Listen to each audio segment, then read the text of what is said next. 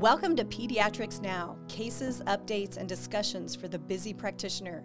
I'm your host, Holly Wayment. Today on Pediatrics Now, we're talking with sleep scientist Aric Prather, author of the new book, The Sleep Prescription Seven Days to Unlocking Your Best Rest. Dr. Prather, thank you for being here. Thank you for having me. I love your book. You're a professor of psychiatry and behavioral sciences and interim director of UCSF Center for Health and Community at the University of California, San Francisco. I was struck by how you say research shows when we get a good night's sleep, we're more empathetic. Can you tell me about that? Yeah, I mean, you know, I mean, I think for a lot of people, it probably doesn't seem so surprising. I mean, we're when we get the sleep we need, we're really kind of the best versions of ourselves, hmm. right? And the and the and the experimental literature really uh, supports that, right? Um, when we get the sleep we need, you know, we have we can take on kind of other people's problems, right? We when we di- when we're sleep restricted, we're sleep deprived. You know, it, we're really kind of in that fight or flight mode. We really need to kind of do everything we can just to kind of meet our general needs.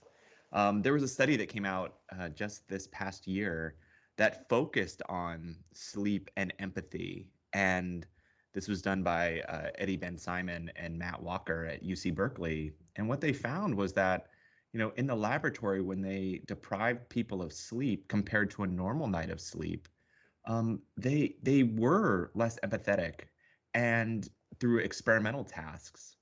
But then when they wow. looked in kind of at the population level, they found this really interesting finding, and I, I love the way that they do this work where they they looked at charitable donations on the day after daylight savings compared to other days um, and found that when we kind of spring forward when we lose that hour of sleep there are, are less charitable donations. And kind of pairing that with the experimental data suggests that you know potentially one of the things that happens is like when we don't get the sleep we need we just we can't think about others the same way right? We're focused a lot on self. Just and that can getting have, through it. Yeah just trying getting through it and and and kind of meeting our own needs. And also uh you know in in studies of couples um they find that when one of the the partners doesn't get as much sleep as they typically get um, it's really hard to see the other person's perspective in a conflict task right? We just we have a trouble shifting our perspective um, to kind of that of the other. And obviously, that has important implications for kind of how we work as a society, how we work with our patients, how we work with our loved ones. Um, we need that sleep because it really kind of greases the wheels in kind of how we work together um, as, as humans. And to your point, though a lot of our listeners are pediatric practitioners, empathy is a big part of the job. And they likely are working long hours taking care of lots of kids in their clinic and then their own children, perhaps, and spouse, families, all these other things piling up. What advice would you have for our pediatric practitioners where so often we're talking about, you know, it's important for kids to get sleep, of course, but, you know, in this high stress um, profession, what advice would you have? Well, I mean, I, I first would would say, and this is probably just my bias and the the folks that I've kind of interacted with at UCSF, but you know, pediatric providers are probably the most empathetic people I've ever met, and you can always kind of just kind of pick them out, you know. Uh, right. And, so nice. And, and they're so nice and so wonderful, and so probably there's some selection there, and and maybe have a little bit more in the tank than than the rest of us. But you know, that being said, you know, obviously when we don't get the sleep we need, it's it's diminished. And so, I I think that you know there are obviously policy things that kind of drive um, kind of sleep opportunity, and this is certainly true for uh, medical providers um, and the shifts that they have to take on. But you know, outside of those policies, um, there are opportunities to protect sleep. Um, I think one of the things that I, I try to kind of make the point in that book, but also in our clinic, I help kind of run an insomnia clinic at UCSF, um, is that, you know, sleep often tends to be the last thing on our list when, eh, you know, to take care of because we want to get rid, you know, take care of all the other things that are going on in our lives and and often don't appreciate the investment that sleep is for the following day or the following week. Um, and and I think it's really important to schedule that protected time in, not just for sleep, but for winding down, for taking care of yourself, for managing stress, because all of these things are interconnected. Um, and and sleep can certainly benefit, but also you know our patients will benefit um, from us taking our sleep uh, really seriously. And in med school and residency, lack of sleep is expected, it seems, and may even be seen as a badge of honor, um, a necessary part of the job. Uh, what are your thoughts on that? Because I, I, think you bring up a, a great point, and you talk about in the book where it's it's just as important as food and water, exercise. Yeah, yeah. I mean, I mean, you know, and it, it that is it's it's really challenging um, from a policy perspective on on how to better ensure that med students and and residents and and fellows get adequate amounts of sleep.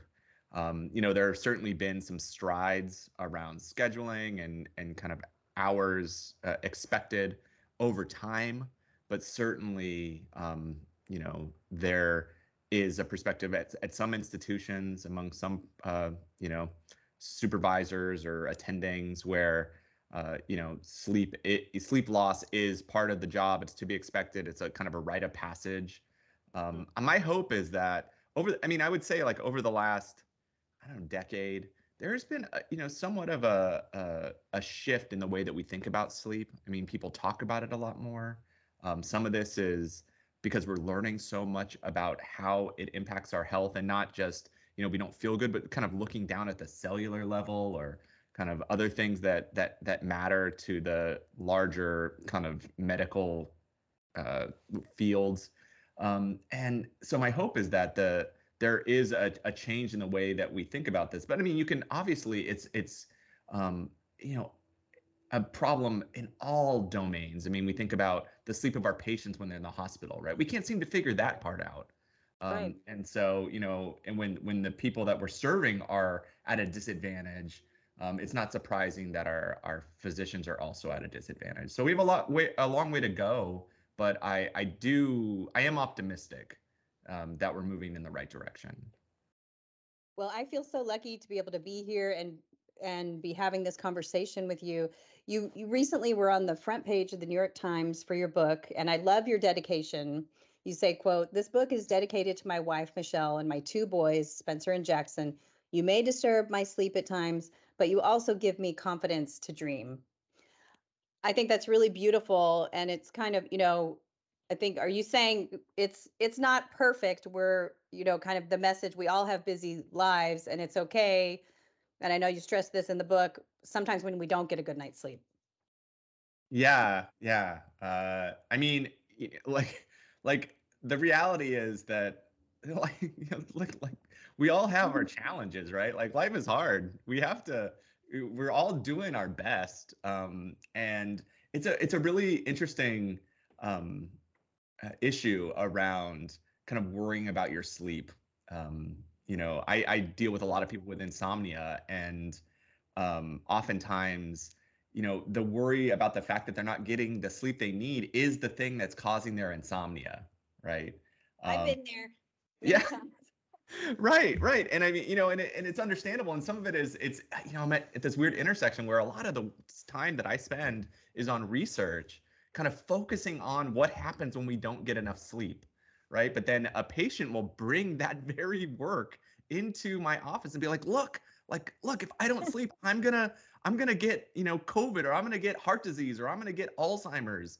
And and it really requires kind of like, okay, like, you know, those, you know, at the population level, like there does seem to be a signal there, but there's a lot of things that we can do. And and honestly, we're kind of built for this. I mean, you know, I have a couple of kids. I'm sure lots of people here on the uh, listening to this have have kids, and like like my sleep has never been great ever since that, right? Like it's and right, and partly it's like we're kind of built to be resilient to this, um, and and the distress and the effort about trying to make sleep happen is actually kind of often undermines allowing it to happen naturally. I always say that like sleep is something that you never even wonder about how it works until it stops and then Yes. we become hyper focus in trying to understand how to get it back on track. And it's it was never something that we make happen. Like it happens to us. I mean, the good news is that the sleep science has provided some very clear strategies to kind of help your body do what it's supposed to do, right? To and and and a lot of what is discussed in the book and what we do in clinic is around uh, it is cognitive behavioral therapy for insomnia, and those behavioral strategies are really to try to take some of the mental effort out because you know when people have bad sleep, it feels really unpredictable, and that can be scary. But that anxiety that develops over time is actually kind of getting in the way of allowing sleep to happen naturally. And I think that's really freeing. Um, it, it's really helped me after reading your book. I know one of your major points. May I read a, a page, page 81 from your book? Um, a few sentences, if that's okay with you. Sure, sure. uh, you say, so this is one of the strategies you just referenced, I think. Put it in the parking lot. The best time to get ahead of worry and rumination is during the day before the sun even starts to set. There's no magical switch to completely turn off rumination. You have a human brain, and it's part of its job to consolidate information and build new synapses by dredging up moments from your day, memories from your past, stuff that upsets you, and so forth. Your brain has a pretty good reason for doing most of what it does. It just gets off track. Can you Yeah. tell us about, more about that?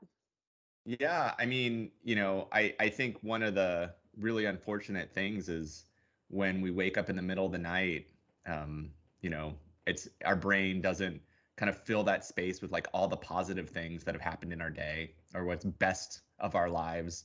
Um, it's often kind of these other things, these worries, these ruminations, these um, concerns, sometimes about what's happening tomorrow, sometimes about the fact that you're not sleeping. Um, but you know, our brain is really active in the middle of the night. Um, you know, sleep plays an important role in um, consolidating memories. Uh, in some cases, kind of trying to kind of uh, disassociate some of the emotions that we experience in events with the kind of the factual information. And so our brain is incredibly active, and sleep plays an important role in that.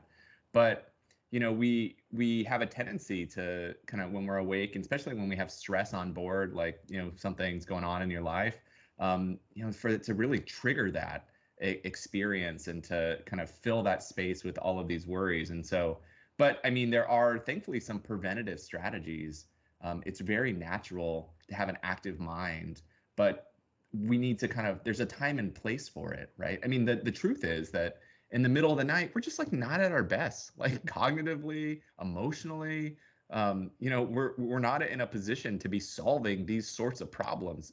And and in fact, many of the things that come up are like not even solvable, right? Or certainly Right. not in the short term. And and so, you know, one of the the strategies in this book is to actually um, you know, schedule in a time for that, right? And so it's called scheduled worry. It's something that, you know, is routinely done in cognitive behavioral therapy for lots of things, but including for insomnia, where you actually schedule in time in your day to kind of do this worrying, right? And and it has to be very intentional.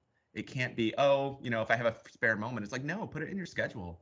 And, you know, for 15 minutes, you sit there and you either write it down, you just think it through, but it's timed. And so when 15 minutes is up, you're like, okay, I'm done doing it. I did it for the day and you try to compartmentalize this so that if it does come up in the middle of the night and obviously sometimes it will um, you can say look i i already thought about this today when i was in kind of in a better space and i have it scheduled for tomorrow so i can kind of let that go and as people make a habit of that it actually can be really helpful and freeing in that in kind of the darkness of the night where our brain might be a little bit more active than we'd like Yes, and you think about, oh, I already worried about that. so I'll just put it aside on the cloud. yeah, I mean, in some instances, this self-talk, right? But it's also kind of the permission that you can Yes. have for yourself that, like, okay, I I did this. I and and and you know, also in the book is about the this other this other strategy called constructive worry. So if there's something that you can you're working on solving, you can actually kind of spend time kind of identifying the first couple steps to solving that problem and and there is like some ritual to it that I seems very powerful that you know people will kind of list out their problem kind of write down the first couple steps and then they'll on a piece of paper and then they'll kind of fold it up and the ritual of saying like folding it up and saying, you know, okay, I have listed out the ways in which we're going to approach this. And then they put it by their bedside.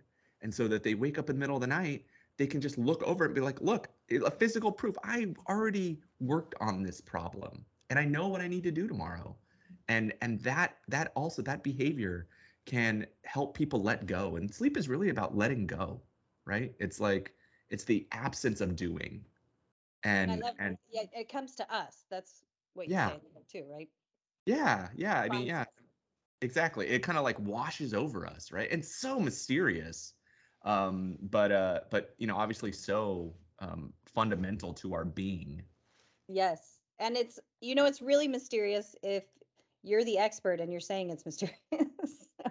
well, I mean, you know, and it's, it's job security, right? Like it's like like there is so much we don't understand about sleep. It's eh, like we don't we don't really have a great handle on like why and I mean, and I think it's probably for lots and lots of different things, but you know, certainly the most kind of uh, the you know the biggest advance that we've made most recently is its its impact on kind of clearance in the brain, right? And and so you know maybe that is one of the the real reasons that we need to sleep because we need to clear out um, junk out of our brain that builds up throughout the day. But uh, you know, obviously, it, it serves so many functions.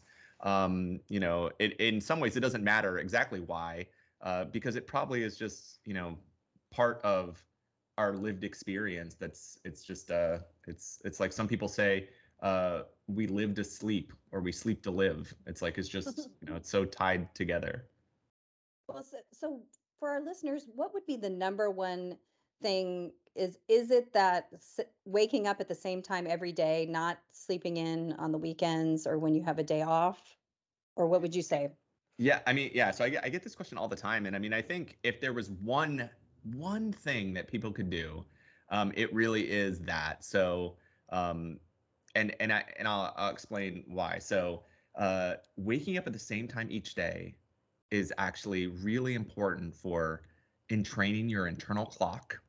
So, so we have two things that regulate our sleep: our internal clock or our circadian rhythm, and what's called our homeostatic sleep drive which I which I kind of use the analogy of like a balloon that like fills up with sleepiness throughout the day. So it starts, you wake up, it's flat, it fills up with sleepiness throughout the day, then it gets to like an optimal amount, and you feel those sleepiness cues, you go to sleep, and it kind of like drains that sleepiness out again.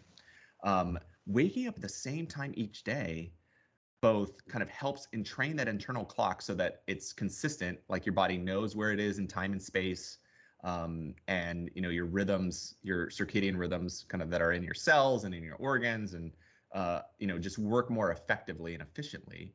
But also it anchors when that balloon starts filling up, right? And so it actually plays an important role in both aspects of what regulates our sleep, and and it's distinctly different than saying you know having a kind of consistent bedtime right? And a consistent bedtime is really important, but it's really that would really be a function of like your balloon filling up. Like if you wake up at the same time each day, your balloon will tend to be full around the same time each night, making you sleepy around the same time each night. But with people that have insomnia or you know or just have difficulties with sleeping and it kind of causes them some anxiety, giving them a, a prescribed bedtime can actually be really distressing right? Just imagine someone who has insomnia. Your sleep doctor is like, okay, well, you have to be in bed by 11 o'clock you need to go to sleep at that time. And then, you know, 1045, they aren't sleepy. They start to get anxious. 1050, 1055. And by the, you know, by 11 o'clock, they're like having a panic about the fact that they're not sleeping and what does this mean for them? And it really can spiral out of control. And we can't,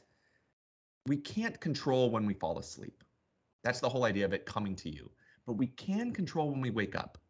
And so making that a consistent anchor for your body is actually really powerful um, for uh, keeping your sleep on track. I think that's great advice. I, I love also how you talk about how you love coffee and um, you, you explain scientifically at what hour pretty much in the afternoon if you're still drinking caffeine what that means for your sleep and you sometimes pour coffee out and i've i've been doing that now too and it's really helpful but i think that just brings it you know it's more realistic like of course we know if we're drinking coffee late in the afternoon it'll probably keep us up but the way you put it it's really helpful. Yeah you know I, it's so funny right before this interview so for those who are listening it's 12:25 p.m on a Friday, and I was just like, oh, should I have another cup of coffee? And then I was like, ah, you know, that's not good look for this for this uh for this uh, discussion. But uh, but yeah, I mean, you know, it has a half life about six hours, right? So if you have a, a a double espresso at at 4 p.m., that means at 10 p.m. you still have a single espresso in your system, and I think you know that can be really powerful for some people. You know, it doesn't seem to bother them. There's definitely differences in like how it's metabolized and and things like that. But you know, all the things that we lay out to try to improve people's sleep around scheduling, around you know not spending excess time in bed, all this other stuff. You know, it really goes out the window if you have all of this caffeine on board or any kind of substance that affects your brain that impacts your sleep system. And it's an it's an easy fix, but it's it's certainly um, one to take really seriously. And um, it not only you know say perhaps we could fall asleep, but it might not be that restful sleep that's really clearing our brain if we do have that caffeine in our system. Is that right? What you're saying? Yeah, I mean, sometimes, right. So, like the homeostatic sleep drive, right, this balloon can override uh, caffeine at a low level, you know, and it, it definitely varies by person. But, it, you know, in beyond that, it actually can change the structure of your sleep, right? So, it can be, and the same is true for alcohol um, you know, which can help you fall asleep, but then obviously changes the structure of your sleep and can make it kind of lighter, less restorative. Um, and so, you know, though it, it, it kind of certainly caffeine is a, a great drug for ensuring alertness. Um, you know, it, it, it can have some, some nasty consequences um, that will leave you reeling the following day, right? Then you can get into the cycle of needing more caffeine and and that. And so, you know, this might be a really important intervention point for some folks. So, and you recommend in the book some alternatives to caffeine in the afternoon. so we should stick our heads in the freezer for a few right. seconds. right. Tell me about right. that. That's how you get on the New York Times front page. That's what I learned through this whole process. I know. I think uh, that was part of the headline. that was that was the headline. Uh, yeah. So, uh, well, I mean, I think uh, you know, we want to enhance alertness without kind of increasing uh, our caffeine use or substance use. And and so you know in my lab one of the the research areas that we look at is something called hormetic stress. And so this is like a, a you know stressors that uh, can actually try to build resist resilience but actually amplify your your sympathetic nervous system activity. Um, and so you know one of the things that uh, people have probably heard about is like you know like a polar plunge right? Uh, you know that absolutely is alerting. Like you get in a, a bucket of cold water that's that's absolutely alerting for you and um, and can amplify that that sympathetic nervous system activity. And and uh, and so you know one you know way if you don't have a, a plunge pool uh, might be kind of putting your head in the freezer right? Getting that cold exposure is alerting in itself. But of course uh, that is uh, a little bit of a, a novel way, you know, probably one that is uh, more readily available is um, kind of vigorous exercise, kind of brisk walk outside, getting your heart pumping. Any, you know, we we've run studies where we compared kind of uh, different types of exercises, and you know, and on on kind of our nervous system, and all of those can be helpful as long as it gets you moving, um, and it doesn't require a freezer, and can probably have other helpful benefits, uh, and and can get you through without that extra cup of caffeine. And like you touched on, it's not a good idea to have a glass of wine or a beer to wind down before bed. It's actually causing more of an issue with sleep. Well, well, yeah. I mean, yeah. I, I, I hate to be the fun police here, and so it's, it's not, it's not that it's. Uh, I, I think it's just it's knowing what the consequences are, right? Like the knowledge around like what is happening, right? Because some people don't appreciate um, what the consequences during the night could be. So, um, you know, alcohol is soporific. It absolutely can help people wind down, right? It it kind of hits on those GABA receptors that bring on the feeling of relaxation. Um, but alcohol doesn't stay in your system throughout the whole night. And so one of the challenges is that as it it's no longer activating those GABA receptors in your brain, your brain notices right? Mm-hmm. And it can have this rebound of alertness. Um, but also, it, it alcohol impacts our our sleep architecture, and so um, you know it it it suppresses REM sleep, and so we ultimately get kind of a bigger dose of slow wave sleep, deep sleep earlier in the night than we w- otherwise would, and then you get this rebound of of REM activity, and that actually leads to more fragmentation and just changes the experience of sleep so that it feels less restorative. And so, you know, if people have a, a glass of wine or a beer or whatever with dinner, that's probably from a sleep perspective fine.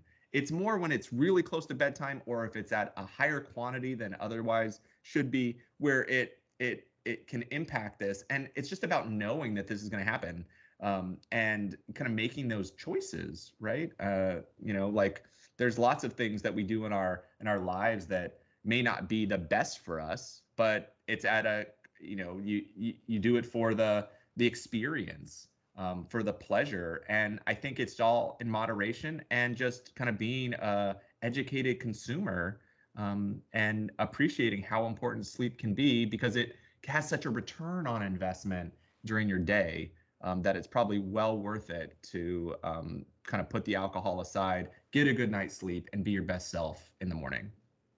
Keep it early or keep it light. Um, Yeah. I think that's one thing you say. And- And we aren't computers. We can't shut down right away and go go to sleep. That's another major point you make in the book.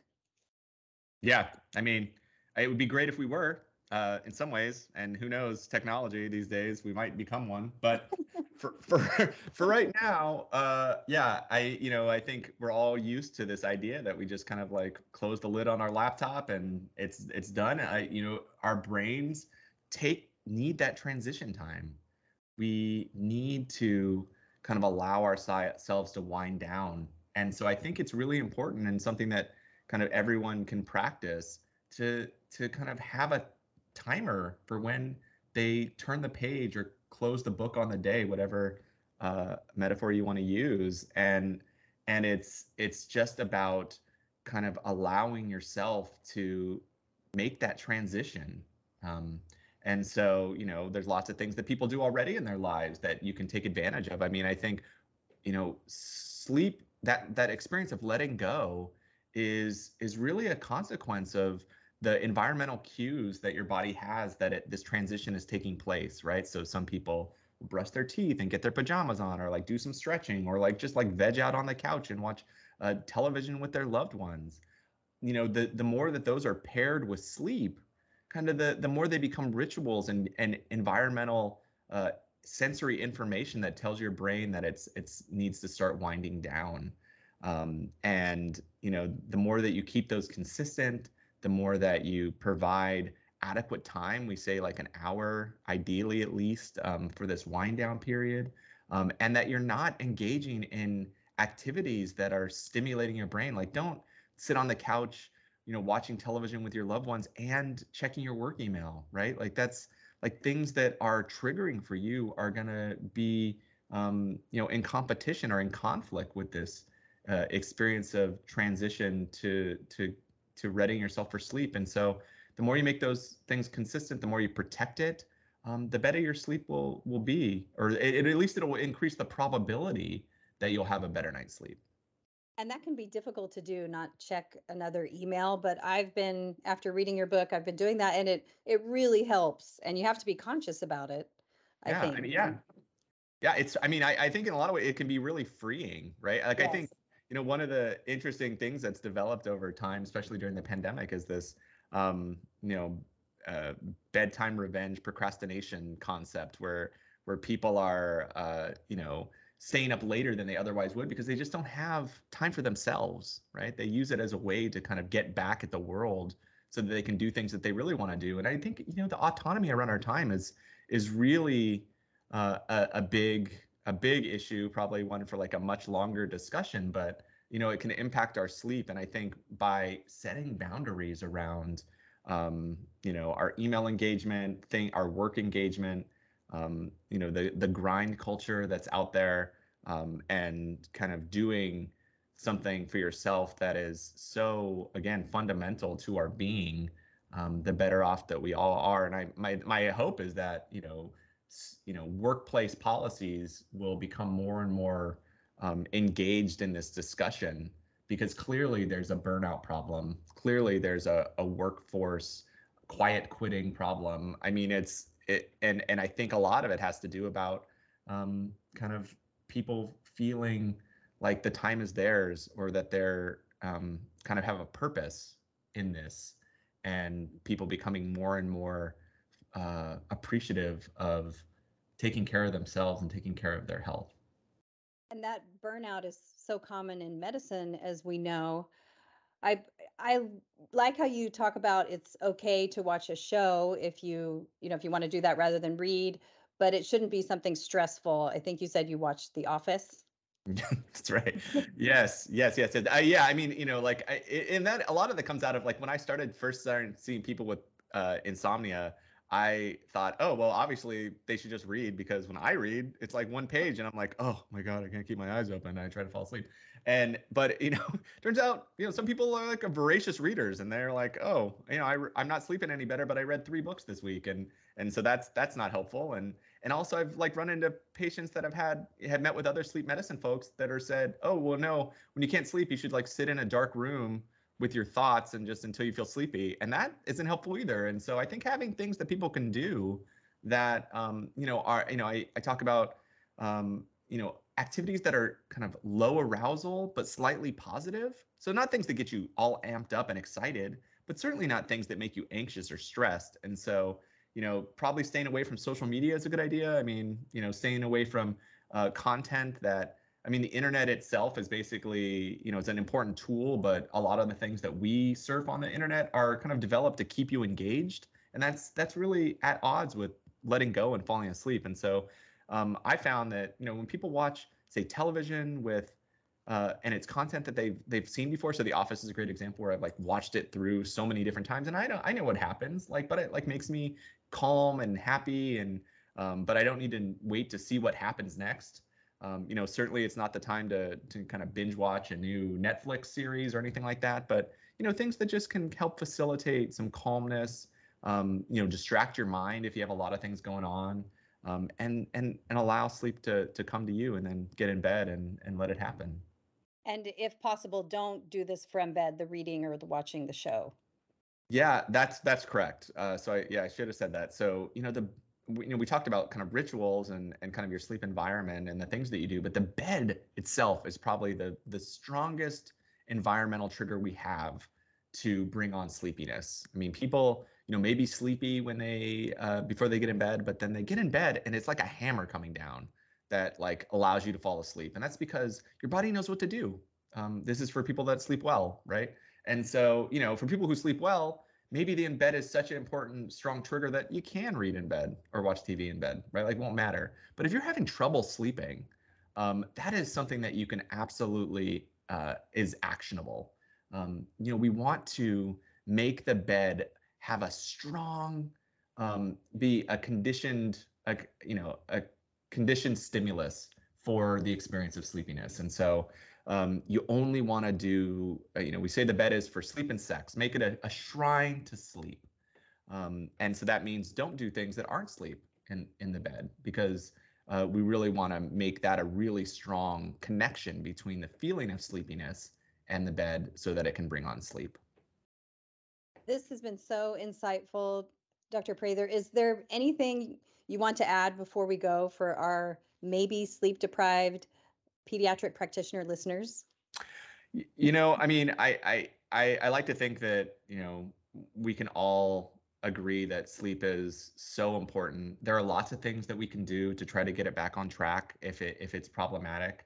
Um, but if you know reading a book or like you know looking at things on the internet about sleep are not kind of getting you where you need to go, I, I really urge people to kind of reach out to their primary care physician uh, and and ideally to be paired up with um, like a someone who does cognitive behavioral therapy for insomnia before reaching for medications because medications for sleep honestly they it really just masks the problem um, and that's why when you stop taking them your sleep gets worse again. Um, but uh, with cognitive behavioral therapy people are provided the tools to help people get their sleep back on track and that when stressors reemerge they have something to put in place to ensure that they don't kind of uh, have a recurrence of insomnia.